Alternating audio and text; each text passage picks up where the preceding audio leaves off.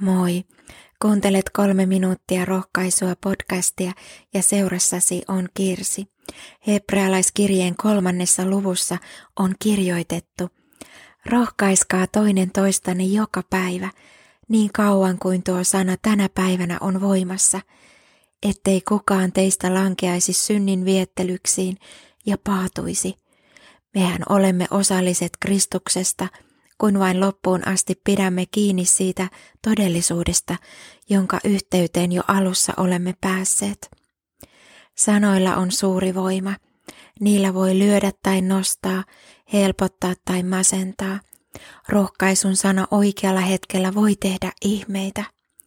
Raamattu kertoo, miten Jumala pyrkii rohkaisemaan meitä. Hän on nähnyt sen, että ilman Jumalan apua ja ainoassa pojassaan olevaa pelastusta ihminen on pulassa, toivottomassa tilanteessa, kadotuksen oma, ilman iankaikkista elämää taivaassa. Jesajan kirjan luvussa 55 kuulemme sanat, etsikää Herraa, kun hänet vielä voi löytää, huutakaa häntä avuksi, kun hän on lähellä. Jeesus rohkaisi seuraajiaan vainojen vuoksi nimensä tähden.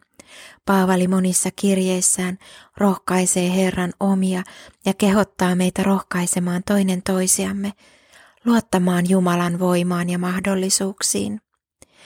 Vaikka omassa elämässä jokin tuntuisi vaikealta, Jumalalle sekään asia ei ole mahdoton. Hebrealaiskirjeessä suorastaan kehotetaan luottamaan Jumalan voimaan ihmisen oman voiman sijaan. Kirje rohkaisee pysymään Jumalan sanassa ja sen uskomisessa. Teemme matkaa yhdessä, olemme riippuvaisia toinen toisistamme. Pidetään huolta, että jokainen pysyy mukana.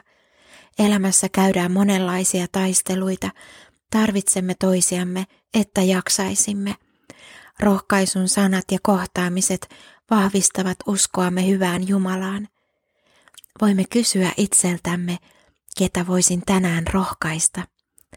Rukoillaan, rakas Herra Jeesus. Täytä meitä rakkaudellasi, rohkaise meitä, niin että me voisimme olla jakamassa sitä kaikkea hyvää, mitä olet antanut meille.